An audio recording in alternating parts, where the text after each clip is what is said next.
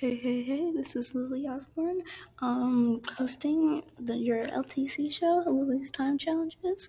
Alright, so for today we're going to talk about safety tips. So I'm going to tell myself to do 5 safety tips in under a minute, starting now. Alright, so the first one is always wear goggles. The second one is always listen to directions from your teacher. Next one, if something spills, don't try to clean it up. Go ask the teacher for help to clean it up. Next one is always tie back hair when dealing with fire chemicals, because you don't want that on you. Next one is clean up your stuff after you're done using it. And done. All right. So that took me 30 seconds. Those are the safety tips. All right. See you next time. Bye.